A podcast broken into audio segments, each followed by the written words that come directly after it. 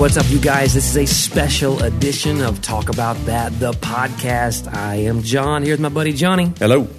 and uh, we are actually coming to you tonight. It is nighttime where we are from. Where are we at, Johnny? Candlewood Suites in Terre Haute, Indiana. Candlewood Suites. It's very The luxurious. finest wood. Hey, you were talking earlier, like, what in the world? What is candlewood? Isn't Right. candlewood wax? Well, it's So not if you- wood. You, wouldn't make a wood. You wouldn't make a house from candlewood because you'd be like, "Well, my house melted." Would you? Is it a wood? Can you? Any listeners? We didn't even look it up because we're Uh, Right. stupid. We're literally we making are fun of it. reveling in our stupidity. candlewood. It's probably some beautiful wood that we don't know of, but I've just Right. never heard of candlewood other than the hotel. My guess is if they named it after that, then it's a thing. Hey, well, anyway, we're actually there's a special road edition, and we're without Dane uh, Mm. because uh, I jumped in the car and came for a little overnight trip with Johnny. He is up here in Terre Haute, which we, think found it's out means the high high Earth. pancake, Yes, we pumpkin pancakes. it means wasn't- no, it means high ground, the it means highlands, high ground, yeah. the Which we thought it highlands. was hot Earth for a while. We thought it was gonna be I volcanic. thought Hout because it's Hout which was Indiana is known for its volcanoes. It is so many people every year get get trapped Yes. in uh, magma, liquid magma, hot molten magma molten of magma. Indiana. This is yeah, a lot of people. They're like, ah. And that's why they come. They come for the beautiful volcano. Because why else would you live in Indiana? I love the people here. There are some sweet people here, but this is some. Oh my it's gosh. some flat. It'll suck the soul Cornfields. right out of you driving through Indiana. Well, you know, I used to drive uh, the kids from our church to camp the last several years in Illinois. Would go through Indiana, Right. and yeah, it's it's just the geography is so different than what we're used to. In Isn't there a Tennessee. ski a ski place that y'all went to in Indiana? Uh, there True is. North or something? true? n- Perfect North. What is it called? North. It's North something. For whatever reason, I want to think of Paoli Peaks, Indiana, which I went to when I, I don't was know. a It was kid. something North. I didn't go on any of those What trips. was it? I wasn't invited. And buddy, That's I can actually- ski. You know, I've got the body for skiing. For our listeners out there, we should probably clarify. One time, Johnny did go on a ski trip. Where were we? That was in That was uh, Ober. It was- it no, in no, no. That was Gallenberg? at um, North Carolina somewhere. Maybe Winter Place. Winter Place. Yes.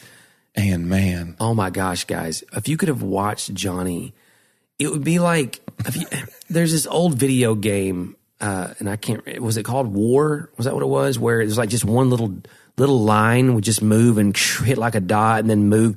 I could see Johnny like a dot at the top of the Yeah, mountain. I had right. skied down, and I looked up, and it was like watching this little dot from the top just move about five feet and then fall to the ground. Mm-hmm. And then he'd gather get my up. poles Yeah, and take him about skis. five ten minutes to get up, get the because his the shrapnel. poles and skis would like Apologize slide to the halfway down kids the who I mountain, had ruined. flattened, and then he'd get up and he'd go like another twenty feet, boom. Uh-huh. And I just watched him for about twenty minutes. Well, and just the poles, Descend. like the poles are to help you go faster. And I was using them to s- hold myself up so that I wouldn't go. And like somebody looked from the bottom of the hill and saw me with the pole and they said, Johnny looks like he's on crutches. That's what they said, which is not, not the look you want at the top of a ski slope. That was the bunny hill too. Oh, I didn't yeah. go any, It I didn't was go down literally anything. the, the the challenge for that. yeah, it was moment like Cotton standing Candy up. Hill. It was named, you know, they're named. I was like, I'm going to go down Cotton Candy. Real, I'm going to go down Satan's eyebrow. I'll see you.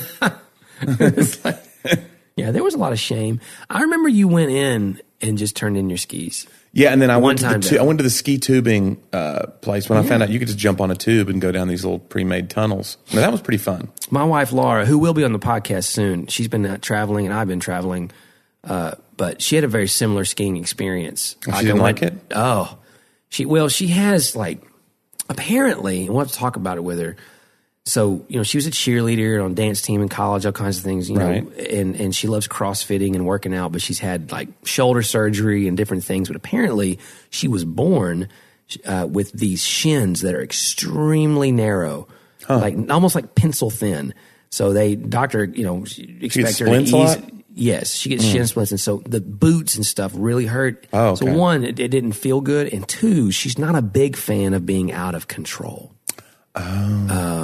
Well, that's pretty much all skiing is, really. It, it is. It's a. It's a. it's you're literally on ice. Right. You're on. you have to just let go. Like I It's- hate when people act like that. Like northern people that that have snow a lot. They're like, you Southern people crack me up the way you, you can't drive on ice. Like nobody can drive on ice. It's ice. Stop acting like you just. Right. And second of all, I hate when people do that. They, they, they you know what I'm saying? They condescend because they're like, if you guys get one snow, it's just the whole. Yeah, because we don't have the trucks and the salt. Right. We're not. We If you live in a place that has a lot of snow, they come clear You're the equipped roads. for it. Right. I just hate people are up north are so condescending. I'm sure You're glad- so, so. I hope if we have listeners, I hope they think about how smug they are. I hope you turn this off. This is it. If you don't like it, find another podcast. I'm just kidding. Please don't stop listening. Please love don't. you. We can't love afford to you. lose even one. We love you listener. too, Indiana. Even yeah. We did. Hey, I want to tell you, you did a great job tonight. Tell us Oh. about the show you had tonight. I was in Terre Haute. It was a fundraiser for uh, an organization called Youth for Christ, which I think does like uh, Bible clubs in schools and Right. youth evangelism. You know, preparing kids to be you know evangelists in their own communities and own classrooms. So it's a pretty you know well known organization. Um, it was there's some challenges to the show because it was a, in a ballroom at a country club It's a golf club, yeah, golf club, and uh, so it's like this big banquet hall, which is also a country club, yeah a golf club technically. Golf club could just be a club that you're holding to swing. Right. That's I interesting. a should club probably can be- allow you to say the thing and not try to John. chime in. Sorry about that. I didn't know what he meant, but um, anyway, there was a lot of round, ta- like you know, forty round tables. So then you know, comedy comedy shows. There's a couple things for the Right. listeners at home. Uh, first of all, you need control of the lighting because people laugh louder in the dark, so you want to kind of lower the lights. Why do you when the think show that starts. is? I think two reasons. One, they're less self conscious. Mm-hmm. A lot of people have bad teeth Mm. and they don't like the way that they look when they laugh. And there's just something about when you're all looking ahead and you hear laughs around you, it's like contagious. It makes you laugh. But if there's hot lights on you and you just feel like you're the only one laughing, it just, it's a very stifled laugh. So you can't get a good wave of laughter going with bright lights, in my experience. And I've done some shows in corporate events where you just, you're able to get over and they're used to it and whatever. But anyway, so there was fluorescent lights and there was round tables, so people have their back to you, Right. And you hope they turn around when the show starts, but you have no idea because they've just been eating, which is another huge comedy challenge. Well, you know, and I've been to a lot of shows with you, and that's always the thing. And I, I was with you when you were Yeah. talking to the host tonight. Like, whatever you do, please do not hand the microphone to me until they have finished eating completely. Right. And that's because you can't laugh Right. the same, at least. You Yeah, know, with your mouth full, with your mouth or you're full. having dinner. You're more more likely to have dinner conversation. You're distracted by your food. sure. You're it's taking all your attention. I We know can when write I'm a book eating. about my life called "Distracted by the Food." distracted by Yeah, the food, the that's- John Driver story. it's a tragedy. Uh, but no, it. So there's challenges, but it's not. There's not like cop outs. But I was telling you before I went up, I said I have no idea how this will go because they had not fully finished eating. They were trying. They were up No. against the clock. We came out. They we- Yeah. the green room was in a restaurant tonight. Yeah. We actually went outside. Yeah, they said just go wait over here. Yeah. yeah. Mm-hmm. And when we came back, it, you were supposed to start by 7 They were supposed to be done eating. Yeah. And there was still a line out the door at the buffet. People hadn't even sat down. And yet. you're like, dude, it's gonna just yeah, what'll happen will happen. It'll be fine. You'll do great. And I was like, John, you don't under- you don't understand. If it doesn't go well, they won't remember that the lights were too bright Right. and that people were eating. All they'll remember is, man, that guy sweats a lot. like they don't understand. they don't understand. They just think you're bombing because you weren't funny enough. Yeah. So I, I'm always like relieved when I get that first laugh, and uh, and I know I'm kind of on my way, and they're quiet and listening because pe- comedy can't be enjoyed passively. Right. it has to be enjoyed actively. Yeah. doesn't matter how funny you are if you miss the setup, you're not laughing at the punchline. So all those things said, I'm always surprised when an event has challenges and then goes well, and this one went really well. Um, but it's never like, oh, of course it went well. Like I don't have that attitude. no, I know. And we'll talk Going about to that in a shows. second. I do think it's interesting, though, how this is this conversation with them, but often the way I see it, what Yeah. you just said, the audience is not aware that they're complicit in this experience. Right. Like they don't know that it could be their eating or the lighting Yeah. or the way they All they know is, turn. man, that was really funny. They don't know that Right. I've been pulling strings behind the scenes to make sure that their experience Right. is at least a seven out of 10. It'll never be a 10 out of 10 if it's in a banquet hall with round tables. Right. But if I can get it to like seven or eight to where they, I've got seven or eight out of 10 things that I want to accomplish, you know, um, then I feel okay. They could lower the lights. For some reason, they could dim these lights even though they're fluorescent. I was like, thank goodness. Yeah. So they were able to kind of get control on that some. And so that, that draws people's attention to the front. It's like the movies starting. Like you're watching the trailers, the lights are still up a little bit in the movies. Right. People are trying to stumble back from the bathroom in with popcorn. But when that last trailer goes on, Yep. the lights go completely dark. It's like it draws your attention that the movie is starting. So I try to tell show planners that that's what you want. You want people to go, let's look up here now.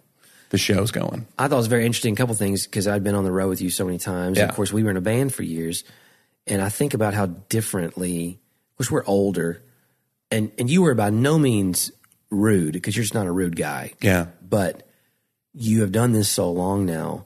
How I was I was amazed because we used to be very passive. Yeah. They're like, oh sure, yeah, I Right. can't really hear myself in the monitor, but it's okay. You're trying hard, brother Bob, or whatever. Yeah.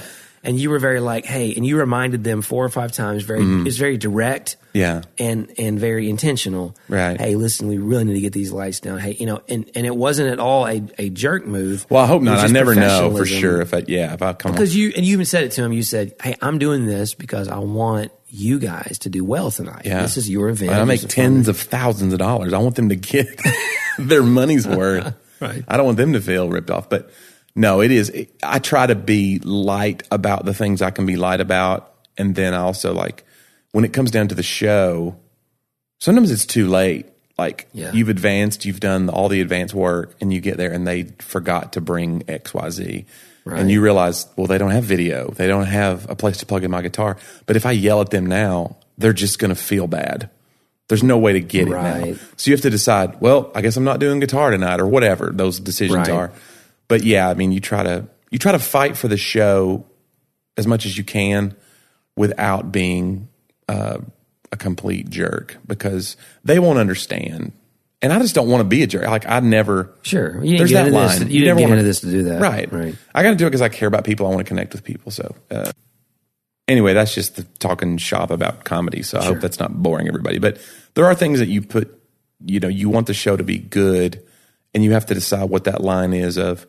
Well, I want the show to be good, but I also want to not leave a bad taste in this person's mouth about me as a person. Right. So you you have to just sometimes it's just about like prayerfully considering like okay, what's the balance there? Yeah, and I think I'd strike an okay balance. I don't think I have people complain like, well, the show was good, but he was a total jerk. So I don't know. Well, the truth of the matter is, you know, a lot of my passivity and our passivity, you and I are a lot alike, I think, over, over the years. Um, I think I always equated passivity with kindness. And uh, because I was, my wife used to say, you know, when she first married me, though I'm a very direct guy, I'm a public speaker, I'm Mm-hmm. a Yeah. leader, lead organizations, you know, my whole life since I was a kid. Yeah, But in personal, interpersonal relationships, I'm I'm likely to be a doormat. Is what she would say. you Yeah. know? Um, and I equated that with a good thing be a I'm, peacemaker. Mm-hmm. I'm being gentle or humble. Yeah. And and now I think a, a, a more. It's really not just because I'm older. I mean, because you could just grow into a jerk. You know, you just get old and crotchety, and you don't want to Mm-hmm. Yeah. get off my lawn. You know, that's not really the way I I, I see that. I really believe now that the- one, I think I think that there's been things in my life that have changed that I, I don't feel like I have to please people as much. yeah, I mean, I want people. I don't want to displease people. I'm not a people displeaser. I'm not Yeah. out to do that. Um, but also, it's not like my highest goal anymore to do so. But I think sometimes, though, the best way to love people, and I think this is a lot that book that just came out, "Come and See," that we keep talking about. You know, that's something so great that's in there. That look, okay, and this is a business for you tonight. And you're doing a job here. Yeah. certainly, what we're all doing here. If I'm going to love someone well, if I'm, I'm going to serve someone well, whatever it may be, my best bet for them is to speak directly and honestly to them in a way that's kind, Yeah. uh, but not to avoid uh, the issues. I think about marriage, I think about friendships, I think about relationships, and how many relationships there's there's just not a willingness to be direct because possibly those boundaries. You know, you referenced a book today in the car ride up here um, by Dr. Henry Cloud Yeah. called Boundaries. And I'm su lots of our listeners, I'm sure, have read that book, and it's it's you know one of the most famous books uh, concerning the topic. But in the at the end of the day, there's this there's this fear among a lot of people, in, especially in, in business or interpersonal relationships, to establish healthy boundaries for the fear of uh, broaching the subject is going to be so offensive or it's going to cause discomfort. And we're so afraid of being uncomfortable. We're more afraid of being uncomfortable than we are of relationships to deteriorate or to go away. So you and and I think it, it- there's a maturity to what you're doing, and just take it and apply that concept Right. to what happened tonight. Where you know, like you said, hey, if I don't do this and this goes poorly, well, they're not going to bring you back and they won't know why. They'll assume it was you, but you can not only cause their fundraiser to be Yeah. successful for a cause you believe in, you can cause the event to go well. Yeah. You know, and, and, and now there's a positive experience for everyone based upon the fact that you're willing to establish boundaries. Yeah, and I think the band experience definitely helped me as far as that, like to get because there was that thing where we walked in, we were scared to, to, like we weren't talented enough that because we knew those people who were like jerks, Right. but they were talented enough to skate by because they were like, well, he's good. I don't know if I'll, I guess I'll keep using him because man, he's, we would hear these stories and be like, man, let's not be. So we went to the other extreme. Yeah. I just don't think that, I don't think that there is, I don't think I'll ever be funny enough that I'll want to be like, well, now I'm funny enough to walk on people. Like, that's not my goal. You No, You know, right. It's just like, I can get away with murder now. Like, what? Why? Just, Yeah. I don't know. I just think, you know that even when I write jokes, people talk about. I early on, I used to run my jokes by people that I trusted. What is this offensive? Is this offensive? And one of the guys was a guy named Carlo, Pastor Carlo of Serrano in Clarksville. And then he finally messaged me back one day. He's just like, Johnny, just try not to offend God with your material, and the fruit of that will be not offending people. That's good. And I was like, oh, Yeah. you know. And sometimes that's hard because you're trying to interpret like what do you think would offend God versus whatever. Sure. But but it's not a bad litmus. Like I think I don't get emails. Like I don't get hateful. I don't have pastors, and I have some challenging things on stage that I say. I have some edgy topics, but I don't just try to get away with things. Usually, the things I talk about on stage that are a little bit edgier, it's vulnerability. I'm talking about myself Right. uh, and uh, some dumb thing that happened to me or whatever. So, but anyway, I don't know. It's it's one of those things where I don't push the envelope just to push it, and I'm not a shock person, so I think that serves me well. I think intention is something that is n- non-verbally almost imparted. Mm-hmm. You know, and there's times you can be misinterpreted, and certainly we're in a culture today where people are out to misinterpret. That's why that's why I Right. struggle with Facebook, or why I struggle with certain social medias is that there's no tone, Yeah. there's no context, there's no looking in the eyes, Yeah. There, you know, all of these, uh, you know, so much of communication is nonverbal, Right. and it's based upon intention and other things you can tell that's why you know you would not uh, you wouldn't want to propose to somebody you know via text i mean Yeah. there is certain important you wouldn't want to negotiate a legal deal via Yeah. text you i need to be able to see what it is that you know your expression and, and and what's the context of the moment and so i do believe uh, that you're right you know that's going to come out in I hope. ways I don't know why. Like they're always, I'm always like, man, I'm waiting for that moment of, oh, this is going to be like I had a video that I released two weeks ago, and it just passed a million views. The first time I ever had a Wow. video pass a million Yeah. views on Facebook. And so I thought, well, this will be the thing. I'll have a million people finally look at what I'm doing, and there'll be some hateful. This guy sucks. He's not funny. right because it was a pa- it was a it was a you made fun a little bit of trunk or treat Trunk or treat. right Uh, but it's all lighthearted. And I say Sure. I love the church. I grew up in church, and there's great things, but this is a weird thing.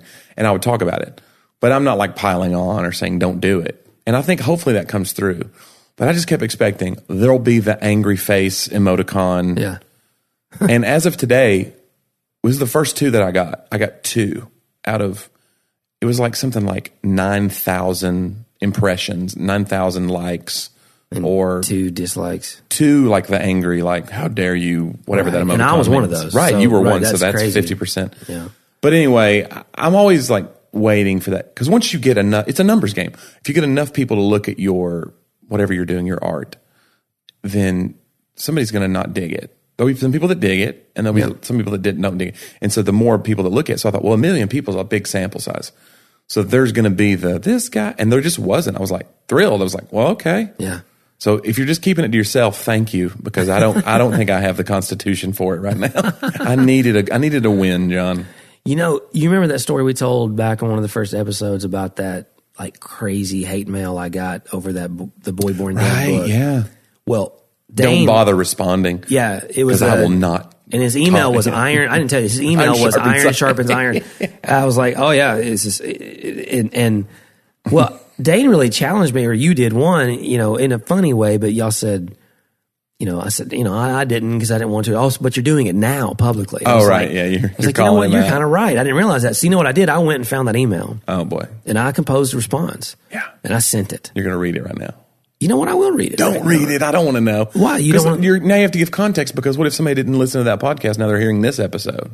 Well, why don't I just? Perhaps what I could do is read you the original, and then read you my response.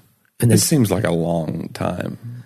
Is it good? Is this going to be interesting to people? I think it's kind of okay. Here it is. There we go. This is from 2016. Uh, I just read the David Ring book, which is the guy I wrote for, and was shocked by the lies you wrote in it. I left a scathing review, and it's something you, as a pastor and Christian, should be ashamed of. Stating bits and pieces of the truth surrounded by lies, made up scenarios, and fake people communicates that the whole story can't be trusted. Galatians 5 8 through 9 has never been more true than in this book. You should repent and be ashamed of wrecking such an amazing story. David Ring is one of the greatest men I've ever met, and how a group of Christians all figured out that telling lies was the best way to frame his story is hard to conceive. This wasn't a movie, this was a book. Stop using the two hour movie form, which requires condensing of scenes and stories, as an excuse for this poorly written soap opera of lies. Do you have anyone in your life holding you to the truth? And there's the best part. No need to respond. I'll just delete it without reading it if you do. Brother, you need some serious soul searching. Iron sharpens iron, so one man sharpens another. And then his email's also His email is from Iron Sharpens Iron. I won't say his. at his- ironsharpens.com. well, it's, it Forward wasn't slash. quite Iron Sharpens Iron. It was something form of that. And so, yeah, I mean, I wasn't lying. I think it's worse than what I said when I actually read it. And so after y'all really, so the podcast is, is changing my life because I was like, you know what? What am I afraid of? Yeah. I mean, so I You're said like, this. dear dirtbag. I'm just kidding. I said because I'm being accountable, being accountable to. Okay, so I sure. said hello, hello. I won't say his name. I hope you're doing well. When I originally received your email last year, I honestly dismissed it mainly because your words were so full of anger and venom, and your understanding of the process by which "The Boy Born Dead" was written seemed so obviously uninformed, especially since David Ring is my friend and the author of the book. But I am a member of the body of Christ, and I am learning to more truly treasure the invitation of God's word that we, as brothers in the kingdom, should allow iron to sharpen iron, Proverbs twenty-seven seventeen, as you have referenced. To that end, perhaps I did not do my biblical due diligence to, to help sharpen you in return. And yes, I know you wrote that you would not even read my response, but would delete it. I certainly hope you can see the almost comical irony in such a statement, and if nothing else, certainly the unbiblical nature of it. I forgive you for this. I've made many similar mistakes in my own life over the years, no hard feelings. Proverbs 18, 1 through 2 certainly warns and invites us to something so much better and full of life. Whoever isolates himself seeks his own desire. He who breaks out against all sound judgment. A fool takes no pleasure in understanding, but only in expressing his opinion. And I said his name. I refuse to be isolated in my walk with Christ. So let me first apologize for you to, for, for not seeing clearly the best and most biblical course of action and loving you, eh, loving you well as a brother in the body of Christ. To that end, I don't know where you live, but I would like to invite you to coffee or lunch, my treat, where we actually sit together in a real live conversation and hear each other's hearts. I want to love you well, my friend, so I pray that you will have the courage to do the same. I won't be angry or vindictive when we meet. I will listen to you and also share with you the incredible ways God is renewing my life and perspectives through the transformative grace and the truth of the gospel. I look forward to hearing from you soon, my friend. And I sent it. And he wrote back, and now you're best buds. Dude, I wish you'd have written back. Wouldn't that be a great story? So we'll keep updating. This is going to be a Well, great. he won't write back. You don't think he will? His email has, what I got Did it was bounce? un- unreturned. He, his email address is gone now. He changed it. He changed it. He just made that email for the I don't know. Is there a chance he made it up just to send that one? well because it makes sense because he said iron sharpens iron, so maybe he has a, an account that he can just make. I up went on. and tried to find him on Facebook because he put his first and last name Oh. and everything. I can't find the guy. I don't know what happened. Maybe like he a tripped missed- on a piece of iron. It's like I a don't- misconnection on Craigslist. If you're out there and you wrote hate mail, I really did. I was like, Yeah. what a great opportunity here for me to grow up. Yeah. You know? And I did. I should have I should have answered him back then, but I probably didn't have what I needed to say back then. So anyway, I don't know. I I was really looking forward to it because I think we just need to start addressing things. Well, like it's that's the thing is like he, you like you said, he's uneducated about the process. Meaning, David signed off on the way that you were presenting the book because there was stuff in the book that was going to directly accuse another person. So the way Right. that you presented some of his testimony was as though it was a narrative, a, a, a fictional character in a true story, right? that. right. To spare that person's whatever. Well, well, the thing was, he said, don't use it as a movie format. Right. And And the funny part was the main one of the main uh, impetuses for impeti impeti Impetus? I don't know. That's just a hard word to say. Just the John. main impetus. yes, the main. Well, well, it wasn't the main because they wanted to just I think tell impetus the story. implies though that there's only one. You can't have many impetuses. How about one of the onai? Would you stra- Would you say, John, that you struggle with impetus? when you're writing a book, a chief impetus right? for writing the book. If there's many, if there's many impetuses, is that omnipotus? Om- Omnipotent. omnipotus. oh my goodness. So Word. one of them. Go ahead. was a movie. Right. There You was wanted to make a- There, were- well, there was a yeah, producer in, sure. in Hollywood who for years wanted to Optioned, make a uh, movie. yeah, screenplay. Mm-hmm. And so I was writing this with the movie in mind, and I actually wrote the screenplay. Right. I actually wrote a screenplay and it is yet to be made. Um, you know, and that's just how it works sometimes. I, you know, um, but I mean, we've kind of put that in the book though. Like, hey, this is in that form. I even put that in the writer's note. Like, hey, think of this like as a think of this in in terms of based on a true story type movie. you Right. know? But it was meant to be true. Anywho, it was just interesting, just interesting opportunities and. I don't know. I think in the- my old days, the worst thing in the world would be somebody criticizing. Now it's like, you know what? Yeah, man. It just is what it is. I mean, you know, one thing that I come from comedy. I we talk about other comedy friends of mine and the way I've learned from them. Because we were talking about community on the way up here, and I think that's one of the things I've really enjoyed from comedy, and I take for granted sometimes is if I meet another comedian, I've got more in common with a comedian who is my worst enemy than I do with most people who are my friends. wow. I really do Yeah. we because I, I, there's like nine or ten things that I know immediately that we've shared, even if I just met him. Yeah. And so that's a really rare thing. It's like a brotherhood. And so, but I've learned so much about the way people approach comedy and the way that I approach it and how you can arrive at the same, dis- you can kill, you can do all these things, you can do well. But like one of my best friends, probably my best friend in comedy is Marty Simpson. Yeah. And he was a, an all American athlete, uh, you know, just like, just uh, different, comes at life from a confident place Yeah. and I did not. My I was very shy, awkward as a kid, picked on, withdrawn, um, and even when we were in a band together, I was like hiding behind the guitar, singing, but I did not banter. I didn't like speaking. Came to me late in life, so then confidence in speaking. So I would start doing these jokes about being an awkward kid, and Marty'd be looking at me like, He thought This you were does- making it up. "This does not compute with what I know about you, which is you're like You're, a you're stage this guy, right? Yeah. you're good on stage. So why are you? And I go, well, this is this is who I am. This is my truth. And so he would go into shows thinking like, well, of course this will this will work out. I'll just stay with it because it in football you just train and Right. then you get results. Yeah. Well, we'll eventually get we there. do enough reps, you're going to get there. And I'm always like waiting for the other shoe to fall. Yeah. uh, Always. It doesn't matter how much success I have. I'm always thinking, yeah, but this will, I'll find a way to implode. I just have that mindset in life. I don't know why. Just not the way this I was raised, but I just have that. Yeah. And it's part of, part of that, that little 12 year old that lives in all of our heads. And his 12 year old was like kicking a ball 50 yards already.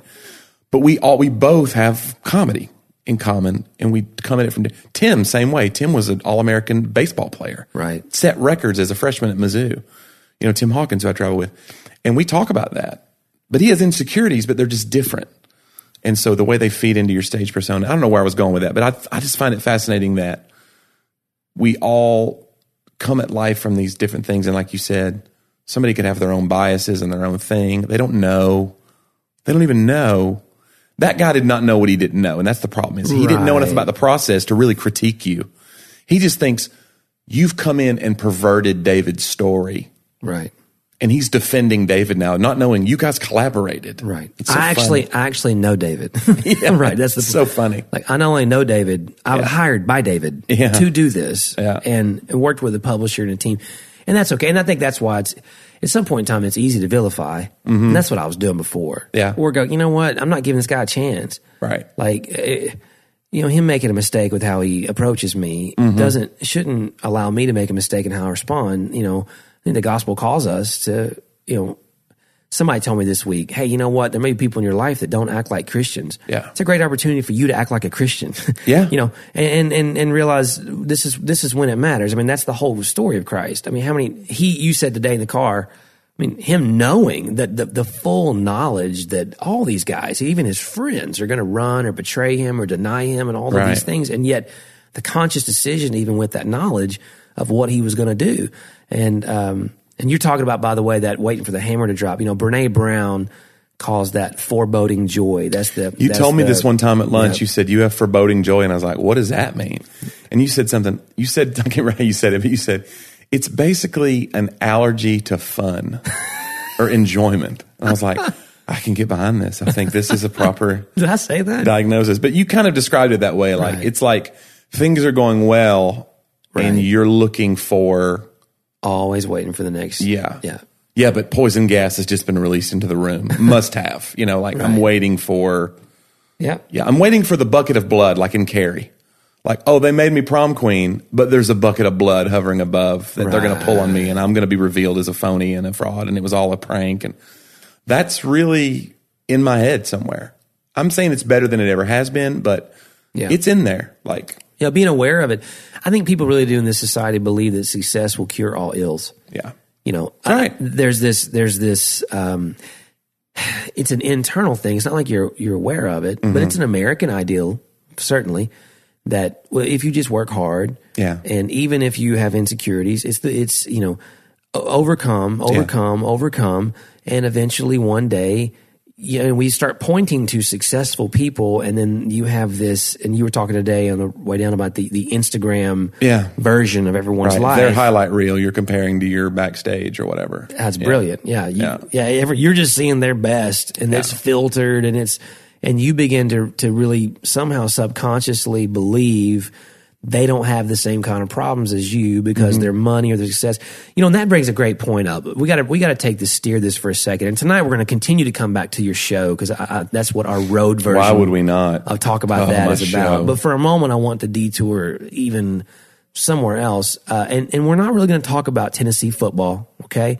Right. 'Cause I know we talked about that. because And, that's just depressing. well, right now, you know, we're zero and five in the SEC, and Oh, Butch. and Butch Jones's job is in serious question. It's over, right? It's just a matter of does he make it to the season? I correct? don't know. I don't know. And you know, but I get I take some heat from our listeners. I take a little bit of heat from some. I think of it's our one listeners. listener. I have one listener in particular. So His initials are Weston Gray. I'm supposed to eat lunch or His breakfast. Twitter handle literally is Fire Firebutch Butch Jones. Jones. Yeah, I know. At Firebutch Jones AB, Yeah, that pod. That that the pod dot gray. Um, and you know the thing is, and and I can't really name it because it th- never came out. I've referenced it before, but Yeah. I did some writing and became friends with someone who was a very uh, at one point a very powerful man in college athletics. you can't name him? No. We can't talk about this? I can't. Why? Because I'm under contract, so not. It's to like do a that. non disclosure thing? yeah. I can't say what it rhymes with? Nope, can't. You really can't. I mean, this is not live, so we'll just have to edit it. If you No, did, no, but I won't say it. Please don't. I wouldn't do that I don't to have you. to edit. Okay. But um, one thing I, that we really talked about was, um, and it was there was a major story Mm-hmm. that everyone would recognize if you follow college athletics, you know, of Mm-hmm. a couple coaches and they lost their jobs and this and that and and you know the the mentality is, and you see this right now. Well, Bush Jones's buyout is eight million dollars, and my think it's God, you know. 14. Well, that's the whole staff. I think his personally is it's Uh-huh. eight. We think they're going to keep the staff, though. I had the Kentucky guy going. He interrupted him, but the, the these guys, you know. Anyhow, but it's like this. It's like this. This look. He gets paid so much money Hmm. Yeah. that we can treat him like dirt all we Right. want to. It doesn't matter. Right. And what I learned from extensive, we spent a couple years really working on different things, and he's still a friend today Mm-hmm. what came away with is what people don't know, what fans don't realize is just because you've made millions of dollars doesn't mean you're not a real person. Yeah, and then it, they do. They think, well, if I made that, I would just take my lumps and do whatever I. Right. It's like the same thing with the the players taking a knee, and I don't necessarily agree with them taking a knee. Uh, I think they have the right to do it, but if you want to use your platform for that, and you've decided this is right, then to say to you, you make millions of dollars, blah, blah, blah. That's not the right argument. It's not.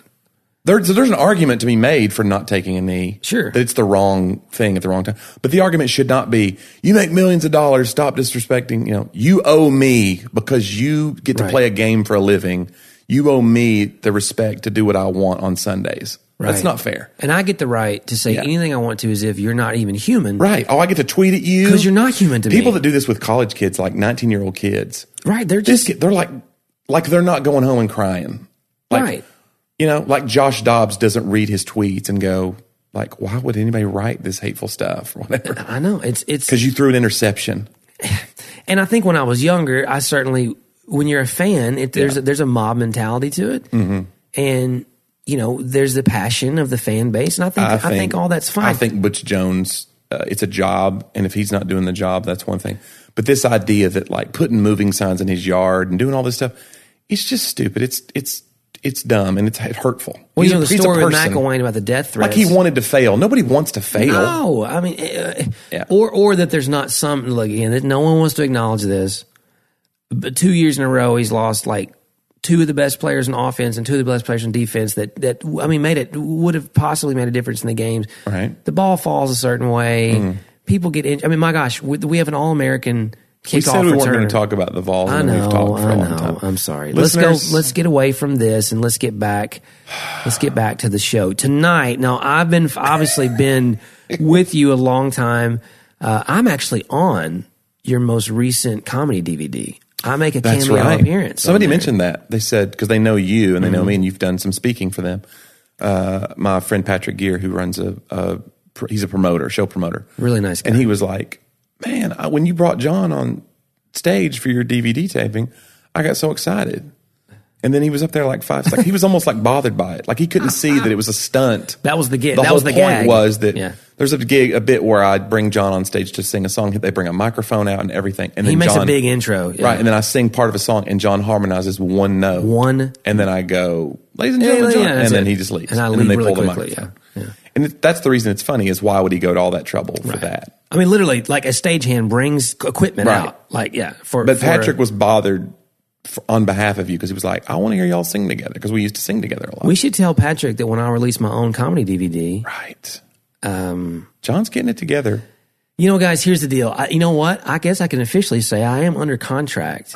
I'm under contract on a book uh, that is going to be a. It's a tongue in cheek funny book that will release. It looks like January of 2019. Don't say a target date. What if it's held Mm. Well, Oh, up? Oh. it's in contract for that, so under contract for that. But so it is. Uh, I'm not going to say what it is yet. Don't say. No, no, but it's fine. Just but know that it's going to blow your mind. and you know what, Johnny? I'm going to put together a good five ten minutes on stage, and you're going to help me. Look, people don't read comedy books anymore, but if they did, you Listen, it's gonna not. wanna get- It's not just okay. It's not like the Tim Hawkins book. Oh, it's not like a book of jokes. Okay, it's like a it's a handbook. It's like the whole book is a joke. Okay, you Well, know, I like the sound of this. you know what I'm saying? The whole book is like, did they go to this much trouble? Hmm. Did this dude go to this much trouble to write about this ridiculous topic? And the answer is, I will have. You- had, I you- will have. You betcha. So looking forward to that. But anyway, and, and the, the, the truth is, let's just be honest, Mm-hmm. Johnny. Let's talk about that. Okay. I had some jokes today you did have some jokes. that I was pitching your way for you to help sharpen me because iron sharpens iron is what we learned I've today. heard that from Yeah. so many emails. And I don't think I got nearly the response from you that I needed. well, you need me to laugh out loud. no, I need you to go, hey, that'll work. Let me help you make it better. No, you needed it to be good out of the box because you're used to being really good at things. I'm not used to being really good at this. yeah, you are. John, you're good at a lot of things. Listen, I see again, you have your perception of who you think I am. You know what I'm saying? You, you're saying I'm not being fair? I want to be fair to you. I don't. You know what? Here's the deal. I'm one of those guys that I'm I'm good at some things. Yeah. I'm probably the guy instead of focusing on his strengths, who focuses on making his weaknesses better, which is not a good thing to do. They tell us. Really? Is that not right? I don't know. You That's know, how the guys that have the big biceps never do anything but arm curls. though. right. I'm the guy that like if I'm good at something, I'll go spread myself too thin, trying to get good at a bunch of other stuff I'm not good Uh-huh. at. And so leadership wise, it has some issues. But I always say, I told somebody this. that whatever happened to the idea of Renaissance Renaissance men? You know, whatever happened. You know, King David, my gosh, Mm-hmm. being good was at good more at. than- He was a poet. He was a warrior. Right. Uh, he was a musician. Yeah. He was a king. And he did all these different things. And and the idea of just being, I guess. Um, monochromatic in your life that everything is kind of in, in one tone or one shade i don't know if that's who i want to be i don't know but at the same time i can also spread myself too thin and not be good I at one thing think it's a good idea for someone who writes and speaks like you do to get better at working humor because you're a humorous guy. Working humor into your presentation, especially if you're going to be promoting a humorous book. Right. It's That- good and to that, get more that's kind of the comfortable. context of, of some of the stuff. Now, I did and I take think a, you had some good premises. See, now uh, this is another thing you might not know about comedy. I talk- when I talk with comics about this, uh, when you start out, it's all about punchlines because that's what you're doing now. You said, "What about this?" And it's a way for you. Like you had one, it was just, "I don't want to tell your jokes" because it sounds like I'm te- tearing the jokes apart. But they're like, it's all about the punchline. Let Let's me get, tell one let of me them. get Which to one? say, "Oh, why don't you tell one? What do you think?" no, no. Which one would you? Which one are you thinking of? I'm not afraid. Because when, once people hear it on stage someday and it's so good, then we'll Right. know it went through the what process. was the one about the uh, Asian? Do that one. That one's the like it. edgiest one. That's funny. It was funny. that funny? Yeah. Well, I just have a joke. Now, again, you have to set it up because you reminded me like you don't want to sound like a creeper right with it. So I got a almost like, spam email out like of man, nowhere. I got this crazy spam email. I never got anything like it before, and it said that hot Asian girls Right. had seen my photo and were wanting to connect with me. Right, And I'm like, well, I know that this is spam because I've seen my I've photo. seen my photo. Yeah, that's was pretty great. Yeah. well, that's a good premise, uh, and so that's different than the other ones you you'd let me hear. Like the other ones were like puns or they were like wordplay. Yeah. and it was like and that's the small, uh, that's that's, the fine. Low, No, that's that's- low form. No, no, that's totally fine though. But I'm saying the the more I've been doing this now, what really gets me going is not one punchline that's like a throw, like oh I said that punchline, let's move on. It's a great premise that I could maybe get five jokes out of. Right. So that's a good premise that could be five or six. Yeah, it I could need some be a tags. two and minute I bit. need some, yeah. right. Just the idea of getting those emails because I had one similar that was like hot girls are in your area Right. we get those hot gir- and i'm just like that's never been the issue as long as i've been around there have been hot girl I, as long as i've had an area hot girls have been in it and and then my other tag was like uh, i've only done it a couple times but I, the other tag i did was like do they get an email at the same time that says huge dorks are in your region Mediocre click men here yeah are, are hovering near. Yeah, right. No, I- it, I think that's part of what I want to do. Like I have, like again, I have a really great, Mm-hmm. I think, possibility of a long, a long bit with many, many punchlines and tags based off of IKEA. But you're worried right that it's, too- well-worn ground. It's too narrow, maybe, of a population to understand what I'm talking No, about. no, I think that's not that. It's just that it's like in comedy we talk about hack, meaning not stolen. People think hack means stolen, but it's not. Hack means already done. it's been done to death. Like if you talk about airplane f- food, right. like every 80s comic did airplane food. So now if you start talking about airplane food, it's like it better be some original take that we've never heard. But if I don't want to be, say, a professional comedian like you, I'm just I'm Oh, a then speaker you who's going hack- to throw a few hack jokes it in there up. that I made up, though. No, Oh, I'm not sure. talking things I borrow. No, no, no. But I'm thinking, like, here's the deal. If I say something funny and you said it, I usually try to tell them. It's like my buddy Johnny always says. and I still get credit for it because they laugh. right. And then you get I credit don't know if for I it. like this arrangement. Johnny, I've made millions of dollars off your jokes. This is really unfortunate. millions. So, you know, um, I don't know, but I think it's a good it's a good goal, and I I told you you should pursue taking a comedy writing class. You did that, Rick I did do Roberts, that. who Oh, Rick is my- Roberts is great. one of my best buddies, Yeah. huge comedy mentor of mine, and he recorded a comedy CD last night downtown Nashville. Nice. and I went. I got to open the show, host the show. nice. Me and my buddy Brian Bates, and uh, what an honor to be asked to host somebody's recording. Rick is, Rick is a terrific. He is one of person. the best people ever. um, Yeah. And so is Brian. Love Brian. Yeah. They're just great. And so, and it was such fun and uh, great crowd. And I hope he got what he needed from the show. Cause like you hope that the audio's not bad or whatever. Like the crowd was good. So now you hope you got what you need. Yeah. So I was proud of him and that happened. But anyway, yeah, he's, he teaches a writing class and you took that writing class. Yep.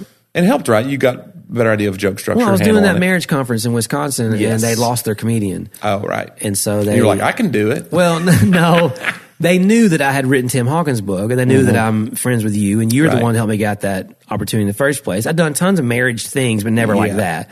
And you, I just remember going, you know, I, I'm funny. when I preach, I think, I mean, there's things I'm not trying to do punchlines usually. It's just kind of observational and some, usually it's not planned. It's Mm-hmm. Yeah. just, you know, um, it's not, so it's not, that's why we make fun of me as being a humorist and not a comedian. I mean, it's, it's just You're kind a of, humorist. right. It's a humorist. Um, but it was like, they were like, Hey, could you be a little, could you be funny? Yeah. You know, while you're speaking. And I was like, well, I'll, I'll say again, I have no business doing that. You always say yes. Yeah, It's I like said- if they, it's oh, like absolutely. the actor, they say, Can you ride a horse? And you're like, You bet. Then you go take horseback rides. That's exactly what it was. It was like, well, I mean, you know, I'm, I mean, it wasn't like though. I'm a. Dr- I don't think I'm just a dry guy who's never got a laugh out of a No, no, crowd. no, no. I was thinking, okay, I got surely with all my friends, I got enough people around, and I can, I have what a year, Mm-hmm.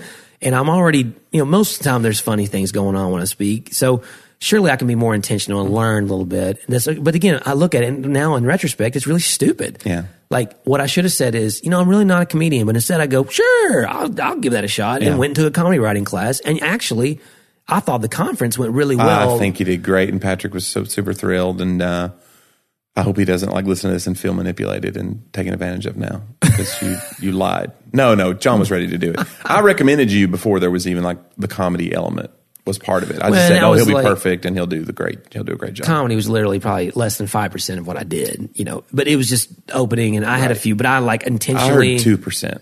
Heard it was about two percent. You intended for it to be five. Yeah. It ended up being about two. So, Yeah. hey, listen, uh, something exciting. You know, we talked about last week, Uh-huh. uh, Johnny, that we were going to send some prizes to we? Oh. people who gave great reviews. I don't have that per se. I haven't checked the reviews, but I will. But I'm in Indiana right now, and what am I supposed to do? They don't have internet here. Right, there's let's be no. real. It really don't have internet here. It's don't been have difficult. towers. It's been difficult. This first world is hard. We pulled over to McDonald's. I had to send an important business email, and I Mm-hmm. swear to you, it took a good 15 minutes. And I was like, "How do people live, Johnny?" I don't I know. barely had time to eat the three cheeseburgers that I ordered. we should probably reference the fact Yes. that we ate McDonald's for breakfast. Yeah. We kind of then got here, got checked in, and ate at a Mexican restaurant next to the hotel. I don't know, about three o'clock. Mm-hmm. Yeah. Then we had to be at sound check around five thirty. You ate again. Whoa, I was getting there. You ate the buffet. They had a buffet, and I was I don't standing eat there. before I go on You don't stage. eat, and you're like all getting nervous and I you're don't get worried nervous. I just about. don't eat burping Yeah, on you're stage. just like worried about. Oh, I hope they turn the lights down. And I, I'm standing. Was I there. worried, You were John? literally saying important things to me, and I intentionally. You had a chicken leg in your face. I looked at you and I said, I just cut you off, and I go. Is it weird that I'm really hungry right now? I don't know why. We just ate. Yeah. It's So like I- two hours I later. went over and got a plate of food yeah. and ate it.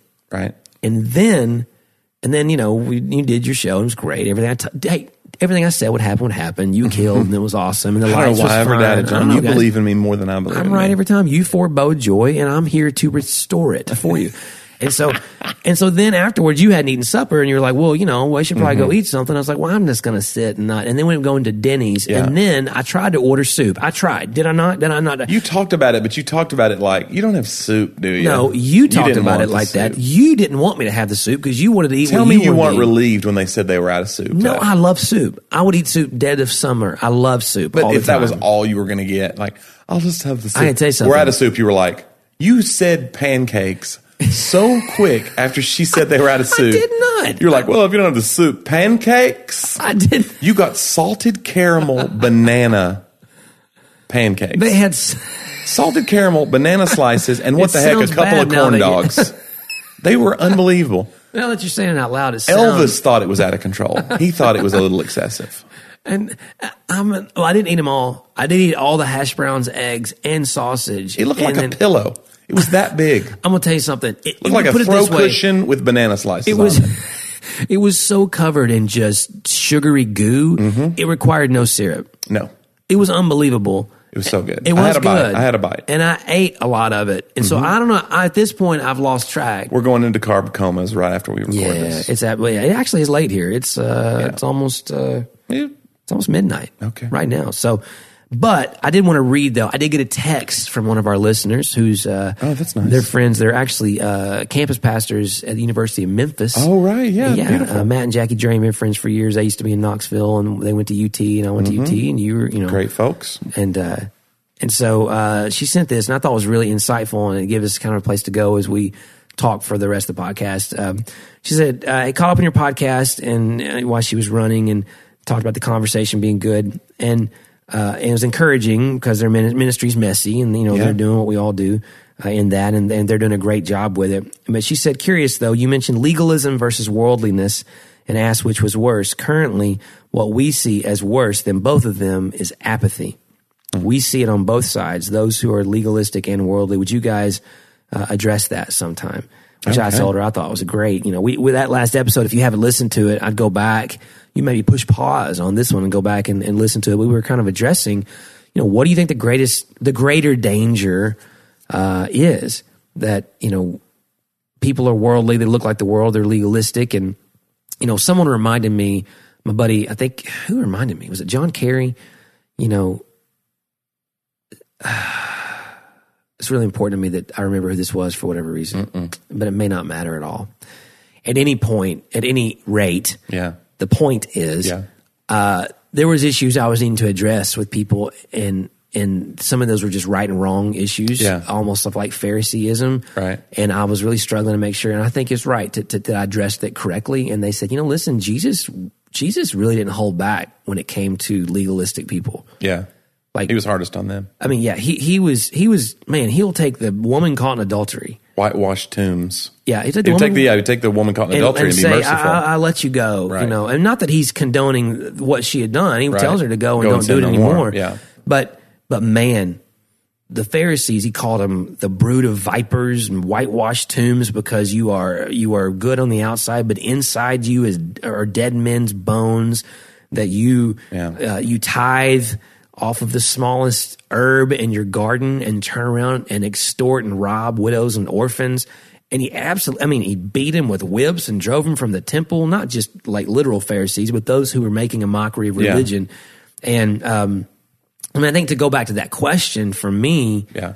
I think it's this is the deal. You know, when I say I really believe the greater danger is probably legalism than worldliness, now understand what I mean by that. I'm not condoning worldliness, but I think the one that separates us from being willing to understand our need for God the most Yeah. is when we think we are already there on our own Yeah. or that we have some form of godliness. But the thing that when, when I say it, it makes me uncomfortable because I want to balance that other side and act Yeah. like, no, no, no, guys, I'm not saying that sin's okay.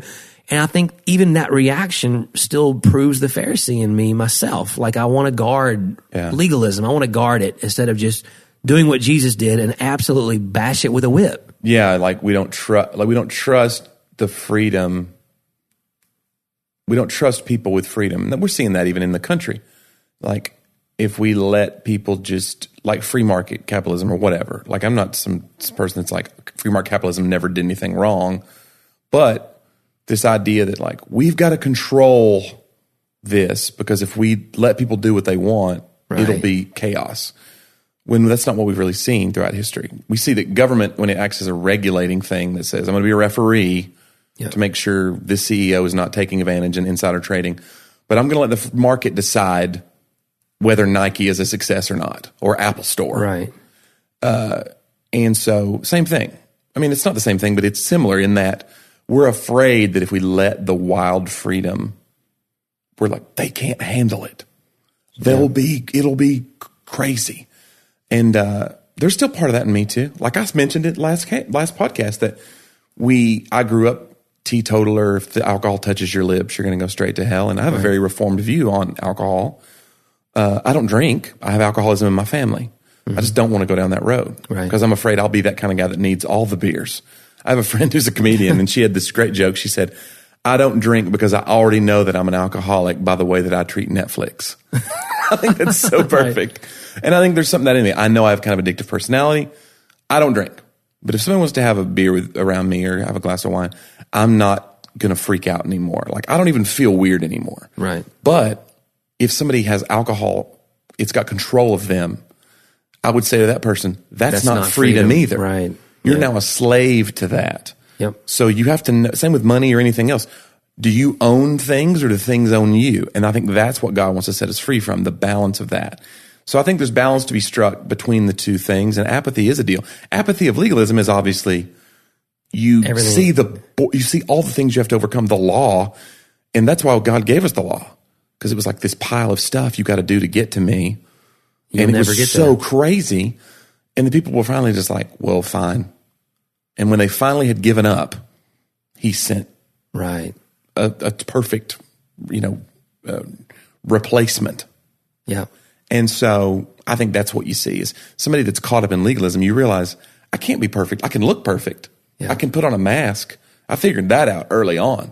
Yeah. Learn to speak the language, learn to dress a certain way, hang out with the right people, and you're in. You're in. Christianity is very easy to fake. Oh yeah. And so that's the most dangerous thing about it. So yeah, you can fake that if you just know the rules and know the code and know the, the vernacular. But yeah, it's it's a depressing state to be in when you know that around the corner they're going to see the real you and they're going to know how dark it is in there. That's the part of the community that scares us the most, by the way, is not the messiness. It's being known, being really known Yeah. by somebody is horrifying. Yeah, you know, I referenced that video of, of my friend Christy. You know, and we've talked about that, and and and her husband Jason, who's a, you know was a drug addict, and and, and I've really repented and, and gone on my journey. We showed her video last Sunday. Uh, you know, and and um, it'll be on. We're we'll start announcing where you can find those videos actually pretty soon because they're going to be up on a new website within the next week, I think, and because a lot of our listeners might want to go watch some of the things that we reference, and our pastor at the end of the day, you know, he closed our day saying, encouraging Jason and Christy who are in the room because it was a tearful, I mean, it Yeah. was great. And she revealed a lot. She revealed about her anxiety. She revealed about there were days that she just couldn't get out of the floor of her closet. Yeah.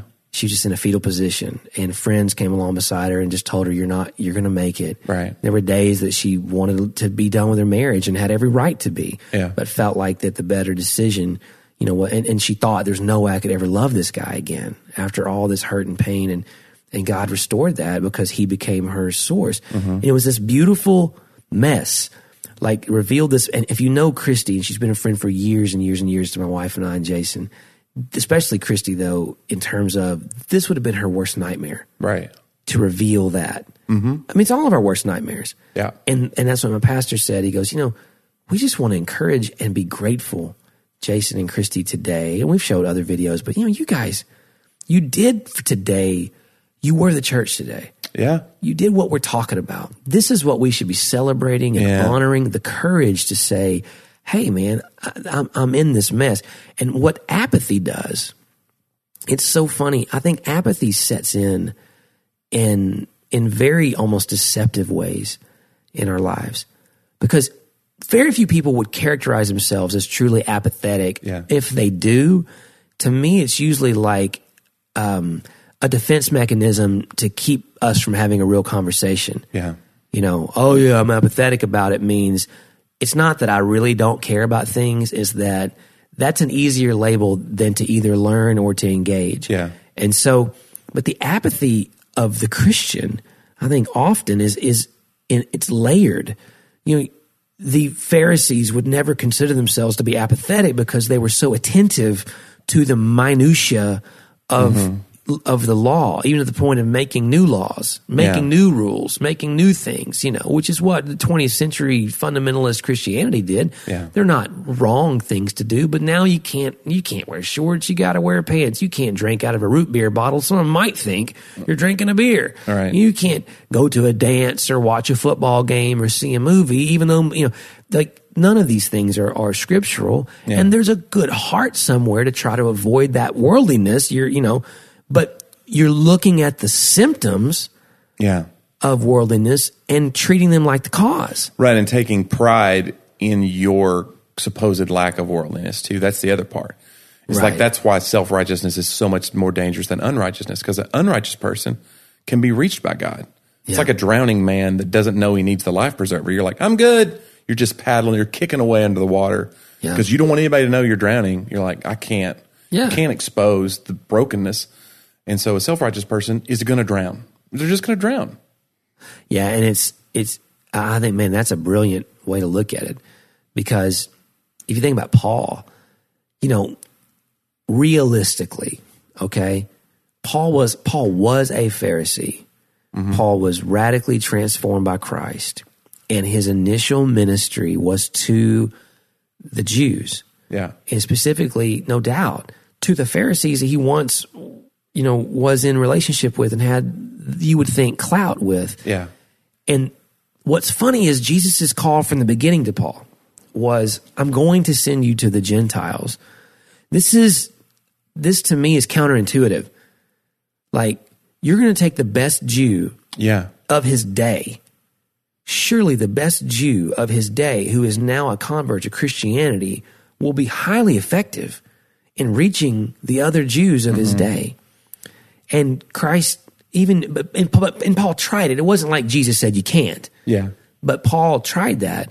And there was a moment in the book of Acts where he finally just says, guys, I'm done. Yeah.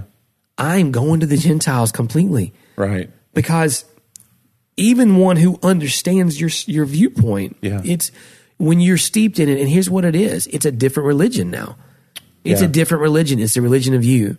And I think for, for and you become apathetic to truth by your by your defense of a different version of truth Yeah. you can't hear anymore uh, you don't care anymore about the person apathy the apathy of legalism is guys so is so it's the homeless guy that walks in the church and you're more uncomfortable by his appearance Yeah. than you are by his situation. You're more worried about the mistakes he made, for which he is now being punished, obviously, that you didn't make, than you are about meeting that need necessarily. Or if you know you have to technically meet a need, and we talked about this before, I, this is this is where we're all struggling. How, how do I meet this need rightly? Yeah. Yet keep my distance. Can I meet it easily? and, and it's just a, it's a dangerous road well whereby we don't we're not actually living the religion that we're proclaiming Yeah. you know you're back in the north korean flag over your church it, you're the people's democratic republic of north Right. korea but this thing is nothing like what your Yeah. flag says you know Yeah. Your internet has two pages.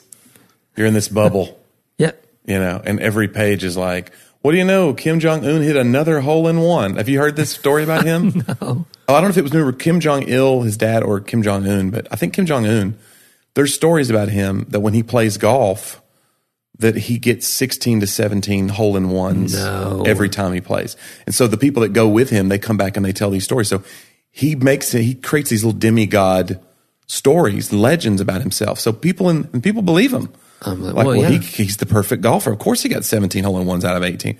Wow. He missed the one, but you know, man, he's pretty good. Like, why is that necessary? But it's that weird. We pad ourselves to make look better and it, it only gets worse. The fascinating thing to me about Paul, and I've always thought this, uh, and reading the Gospels, he's one of the few people in the Bible that God could use who was super educated. yeah And I think that's so fascinating because, and I don't think education by itself is just a barrier to God, w- unless we make it.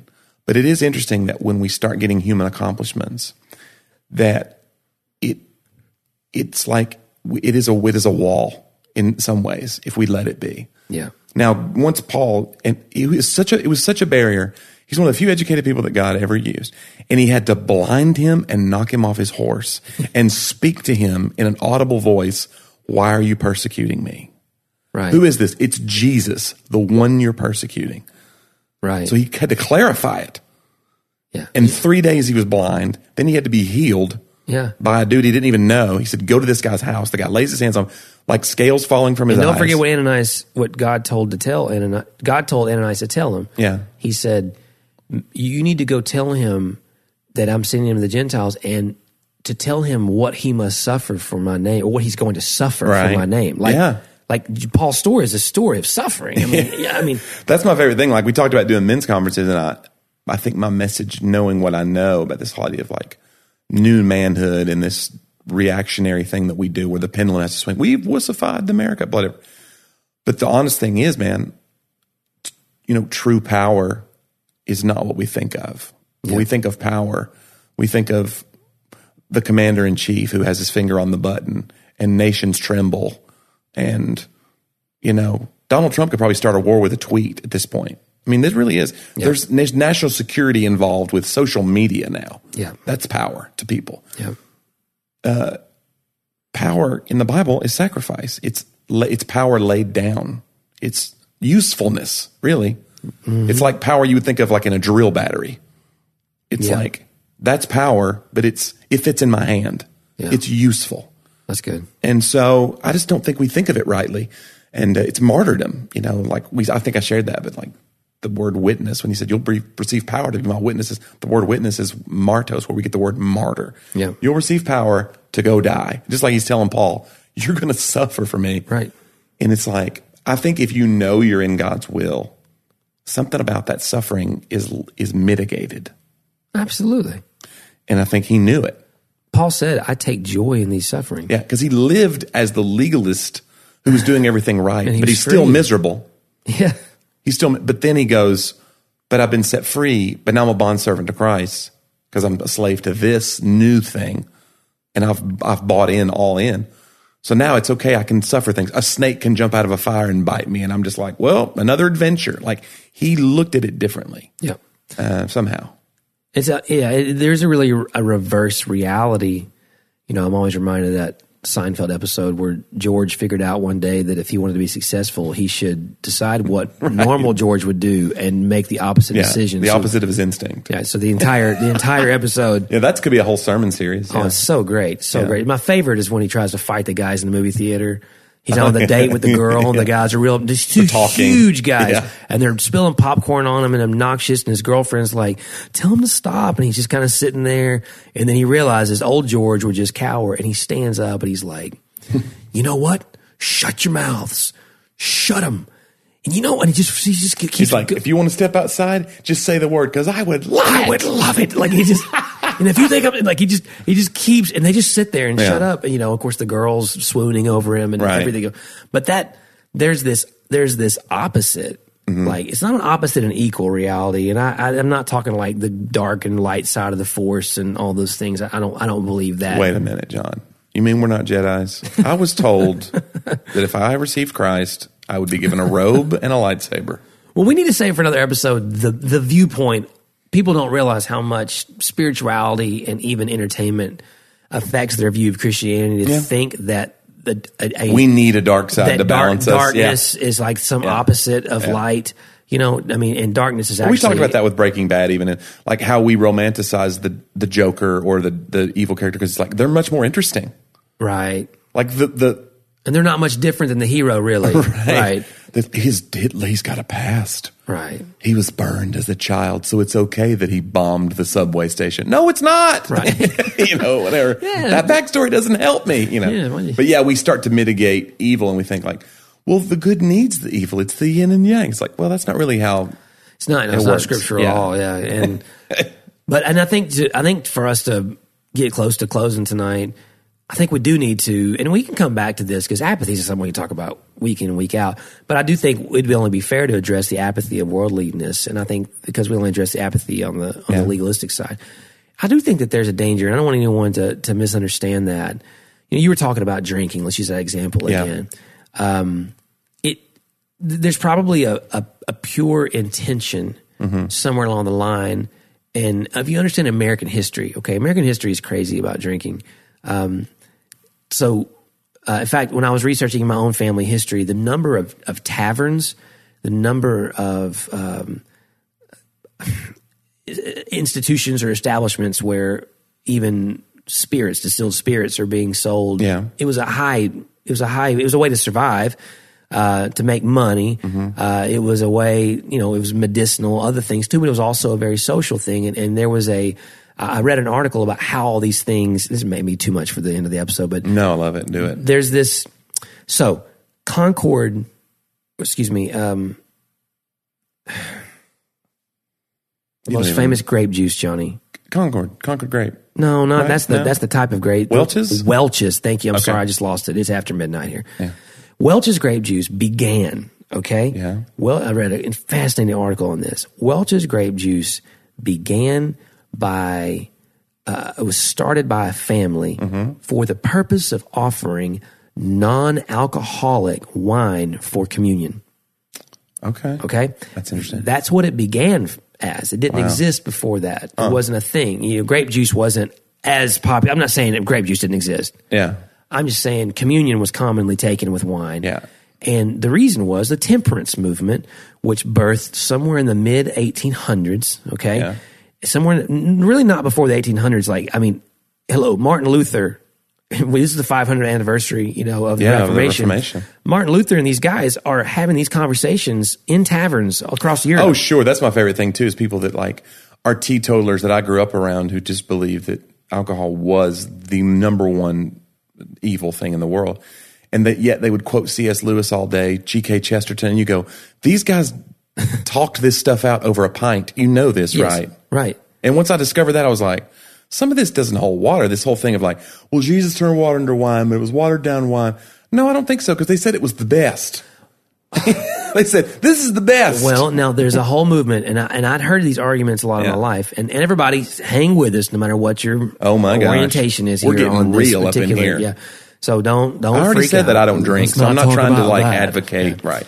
But again, I hate that I have to balance that, but I do care about everybody who how they're listening, and so Sure. Even Um, the wrong ones. The- but so this movement began Mm-hmm.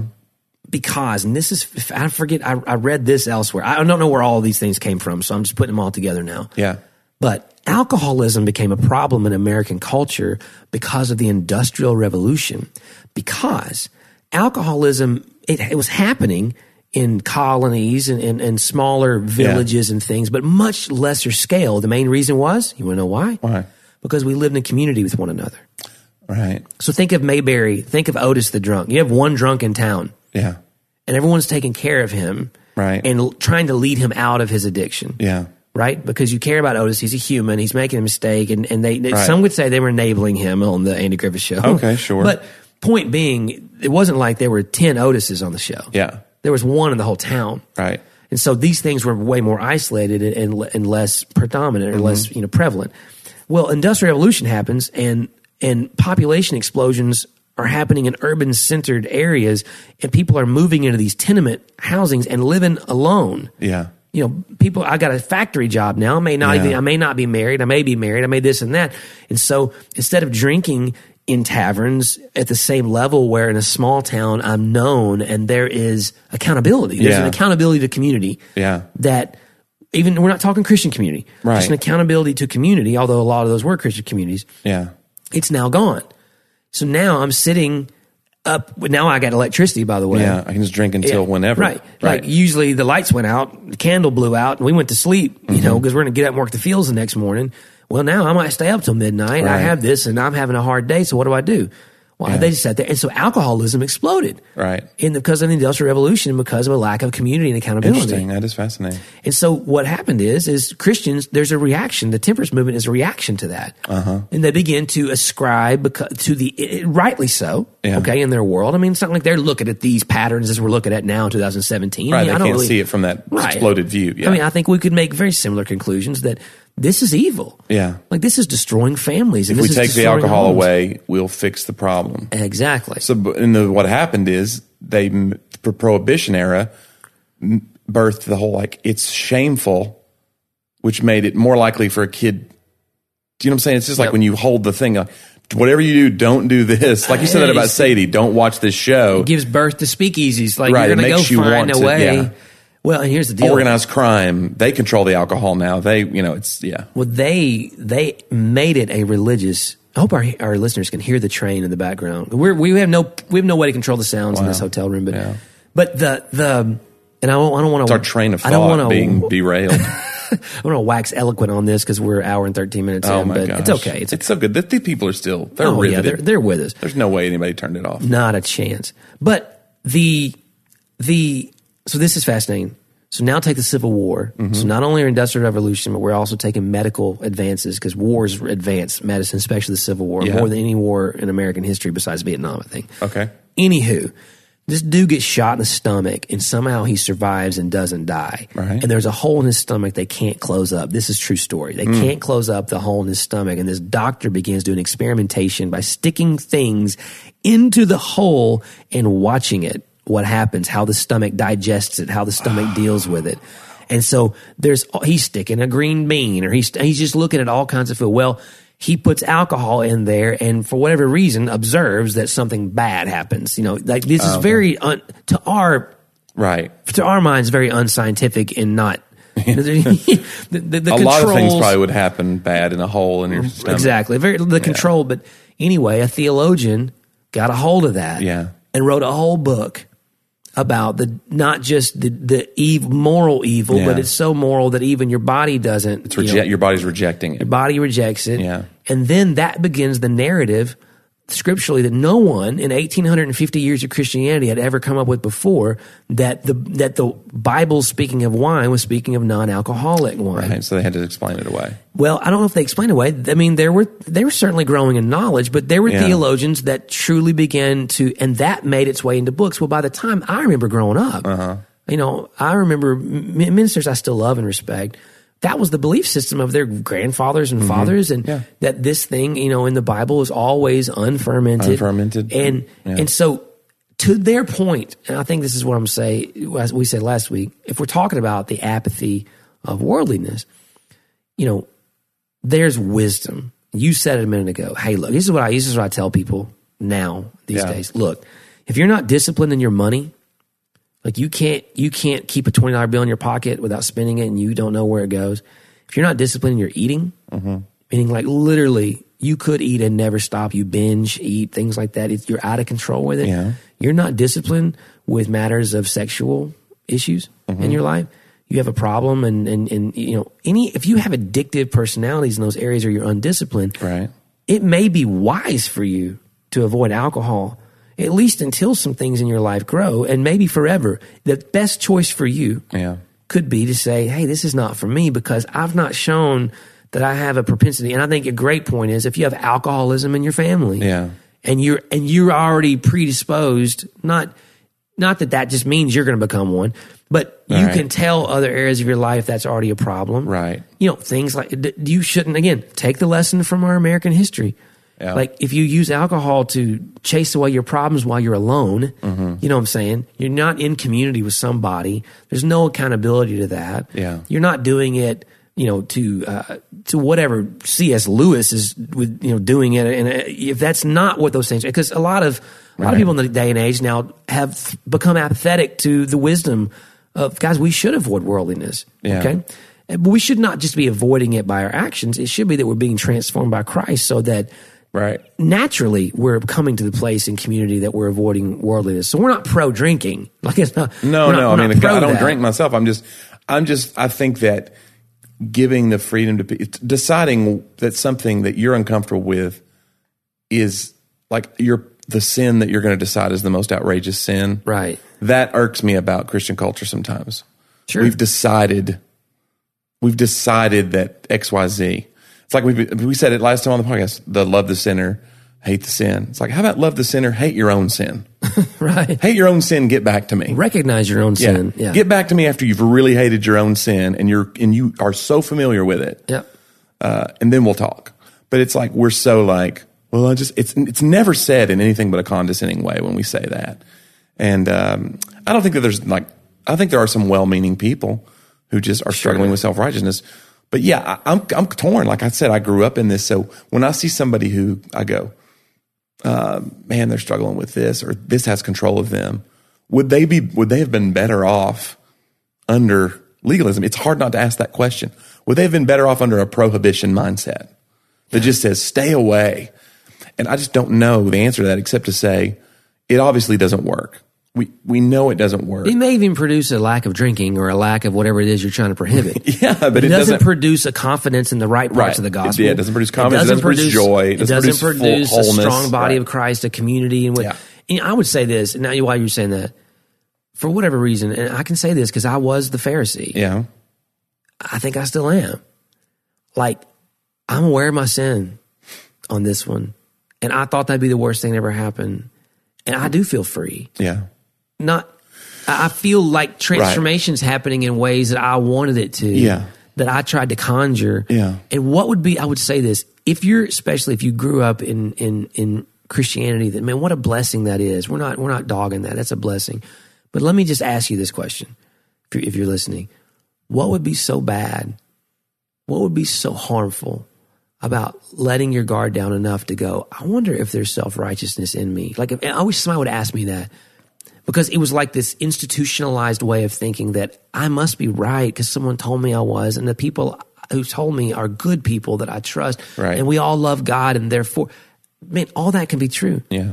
When it's just not a you're not saved kind of thing, but what would be the harm of saying, I wonder if there's something in my life that three generations back, and I'm not just talking about drinking, is based off of some dude putting, uh, you know, pouring alcohol into a Yeah. hole in some guy's stomach during the Civil War. But I didn't, I don't know where the epicenter of the thought process is, but somewhere down the road it grew into a theology. And we go Yeah. back to last week. There's really only a couple questions that matter. Hey, I'm not for drinking, against drinking. You know what? I am for not being dogmatic about something the Bible's not dogmatic about Yeah. and not being dismissive Right. about something the Bible's not dismissive about. And to Jackie's point in question, when I am either worldly or legalistic, Yeah. I become apathetic to something. Yeah. I become apathetic to something. I am now not caring about something else that's important Mm-hmm. when there should be some sense of balance there. Yeah, I think that's true, and and man, I just I don't I think it's these are hard things, man. I think we talk, we talked about it on the way up too, like the this idea that like I don't ever want to be dismissive of sin because Christ is not dismissive of sin. He just says, "I got it. I cover this." Yeah. So that's not to say, well, this is okay. It's not okay. A sin is not okay. Uh, so if you have sin, it it it, it enslaves you Right. and he wants you to be free from that. So it's I not a came matter, to free you from that. Yeah. right? So it's not a matter of like, well, am I going to barely skate into heaven? What can I? What's the worst thing I can do? And so, like that, those are the wrong questions. The question is, what would it be like if I didn't crave drugs? What would it be like if I didn't have to look at porn? Yeah. Those are the questions that we should ask. You know, because you know, it's like when you start a diet. I start. I mean, how many diets have I been on? And you start them, and you go, "Now I have to eat nothing but meat. I can't have any carbs." Is there a cheat day ever in there? You're already looking at the cheat day. That's your goal is to get. If I can get to Sunday, I can have a real. What would it be actual- like if I just liked healthy yeah, food? Yeah, exactly. What if I was Or transfer- I can't ever have. You're telling me I can't ever have fast food. Instead of saying, "What would it be like if I didn't have to have a Big Mac?" Right. What if they didn't have control of me? Because we know that stuff's addictive. That's the one thing we do know about fast food. It's so addictive. I'm telling you, John. They're putting chemicals in there, bro, that make you give up on your dreams. Listen, I judge you harder than myself. Thank you. For some reason. I appreciate that Even though about you watched what happened to me today. You I looked across from you and said, you are an inner like you, there's a fat person in some thin people. Hey. You are a fat person. in a fat person. No, no, no, Oh, you're not okay. fat. I'm saying you there's a fat person in there. I think it's why we're friends. Cuz I can still see you there's no judgment. You know, you're like, "Look, Johnny, but for my genetic co- like I just got a little worse genetic I lottery." don't, Johnny, I don't. you know what I'm saying? Like I- I had a heavier set mom and so there's just like I'm going to fight this stuff harder. You want to know the reason I'm not 300 pounds? I don't know. There's one reason. Why? Jesus. It's, Is that what you're gonna- it- no, it's my incessant nervous pacing. you pace when you walk when you talk on the phone. That's And- annoying. Well, but Does I- Laura get mad about that? she stopped a long time. If you're ever ago. on the phone with Yes. John Driver, just know this: he is walking. Well, and I also pace. I pray and I walk. Yeah. I, I like to run. I'm just in motion. Yeah. And um, I really I need to You get a think that burns- pedometer burns the because calories. there's no there's no telling. I mean, literally, I'm probably walk a good ten miles a day. Yeah. Either on the phone or in a conversation. I mean, I'll get up at the staff table and walk around sometimes during a staff On the meeting. staff table. That I- is so- on- guys, like I will Coyote walk Ugly. on. You're on- Well, hey guys, man, we sure had a great time. Don't forget to check us out on uh, at talk, Talk about A talk B AB that pod. and uh, and I mean, you know, we really Subscribe. are. Yeah, Subscribe on iTunes and leave a review, leave a rating because that helps us in the rankings and all that good stuff. and really if something today i mean let's be let's be with that if, and if if something today spoke to you or sparked something in you like it did in jackie uh, something today that was funny or, or you know it, it, it helped you then do us a favor and pass this along to somebody Yeah. because man we started this to actually talk to real people and talk about real issues and to have fun doing it and Yes. so we're loving it and do us a a favor and, and let that content get to someone else. Tell them to go back and start from the beginning and catch up. But man, we're loving hearing from you guys and hoping Be it's, uh, encouraged. Stay in the yeah. fight. We love you. Yep, love you. We'll see you next time on Talk About That. I'm Don Hawkins, and I once heard Chick fil A founder Truett Cathy say, You can tell if a person needs encouragement, check to see if they're breathing. I'd like to invite you to my weekly podcast, Encouragement for You, featuring encouraging guests like Dr. Greg and Aaron Smalley, Dan Cathy, the late Dr. Frank Menrith, Josh McDowell, and more. To subscribe to my weekly Encouragement for You podcast, go to lifeaudio.com. That's lifeaudio.com.